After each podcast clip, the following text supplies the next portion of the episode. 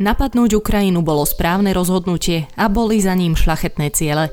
Týmito slovami v útorok opísal svoju inváziu ruský prezident Vladimír Putin. Hovoril to v čase, keď sa každý deň objavujú nové informácie o masakroch civilistov ruskými vojakmi a keď pokračuje bombardovanie ukrajinských miest. Overujú sa tiež náznaky, že ruská armáda mohla v Mariupole, ktorý oblieha už mesiac a pol, použiť aj fosfor, prípadne niektoré zakázané chemické zbrane. Na Slovensku sa zase diskutuje o dodaní ruských stíhačov stíhačiek Ukrajine, ale neoficiálne, lebo Kiev ešte o ne nepožiadal.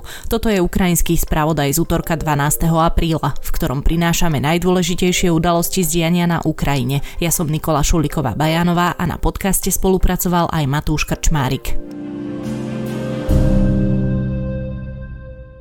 Opakuje sa to už niekoľko dní, ale aj v útorok platilo, že Rusi presúvajú svoje jednotky smerom na východ Ukrajiny, najmä na Donbass, kým pokračujú v bombardovaní Mariupola alebo Charkova. Podľa britského ministerstva obrany sa boje v tejto oblasti zintenzívnia do dvoch týždňov, keďže Moskva sa po neúspešnej snahe obsadiť Kiev sústreďuje na toto územie. V útorok ruské útoky podľa Britov cielili na ukrajinské pozície pri Donecku a Luhansku. Boje pokračovali v okolí Chersonu, Mikolajeva a aj na mesto Kramatorsk. Ruské sily pokračujú v stiahovaní z Bieloruska, aby sa premiestnili na podporu operácií na východnej Ukrajine. O ruskej kolóne smerujúcej do Donbasu informovala aj stanica CNN, ktorej sa podarilo geolokalizovať video zdieľané v pondelok na sociálnych sieťach. Ukrajinskí predstavitelia podľa medializovaných informácií dúfajú, že postup by mohla ovplyvniť zmena počasia, keďže v najbližších dňoch očakávajú silný dážď. Ruská technika by v tom prípade musela na presun používať cesty, kde ich ukrajinská armáda vie jednoduchšie zasiahnuť zasiahnuť. Ruské ministerstvo obrany tvrdí, že zničilo ukrajinské muničné sklady v Chmelnickej a Kievskej oblasti. Cieľom Ruska je podľa odborníkov znížiť schopnosti Ukrajincov zásobovať a podporovať svoje jednotky na obranu východných častí.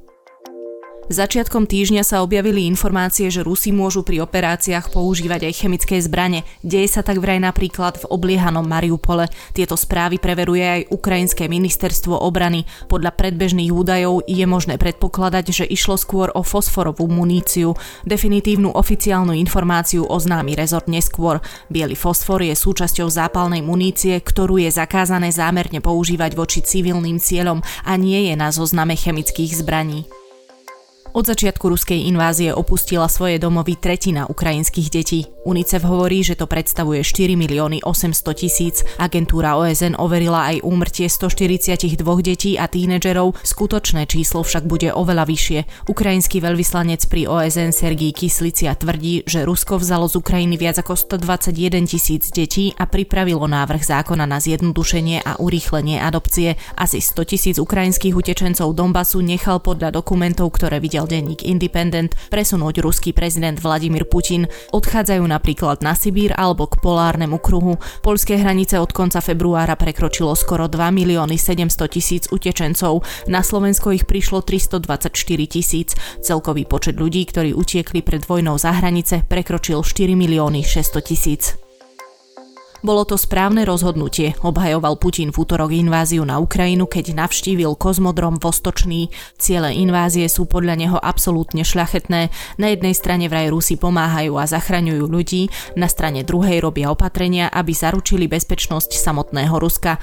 Podľa Putina je jednoznačné, že Rusi nemali na výber a išlo o správne rozhodnutie, povedal podľa agentúry Reuters na návšteve kozmodromu, kde s ním bol aj bieloruský diktátor Alexander Lukašenko. Putin povedal, že Ukrajina Ukrajina ustúpila od dohôd, ktoré vznikali na mierových rokovaniach v Istambule a rozhovory sa dostali do slepej uličky. Zopakoval tiež, že ruský finančný systém funguje dobre napriek ekonomickému blitzkriegu západu, ale škody zo sankcií môžu rásť v strednodobom až dlhodobom horizonte. Zábery mŕtvych tiel civilistov v ukrajinskom meste Buča označil za sfalšované.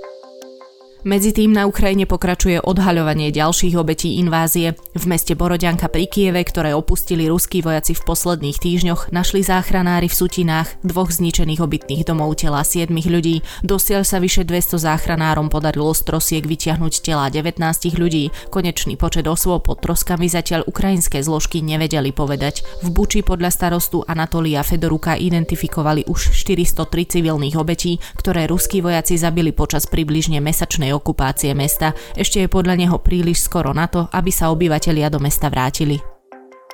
Na Slovensku sa rozbieha diskusia o tom, či by krajina mala poslať Ukrajine ruské stíhačky MiG-29. Prezidentka Zuzana Čaputová takéto úvahy považuje za normálne a správne.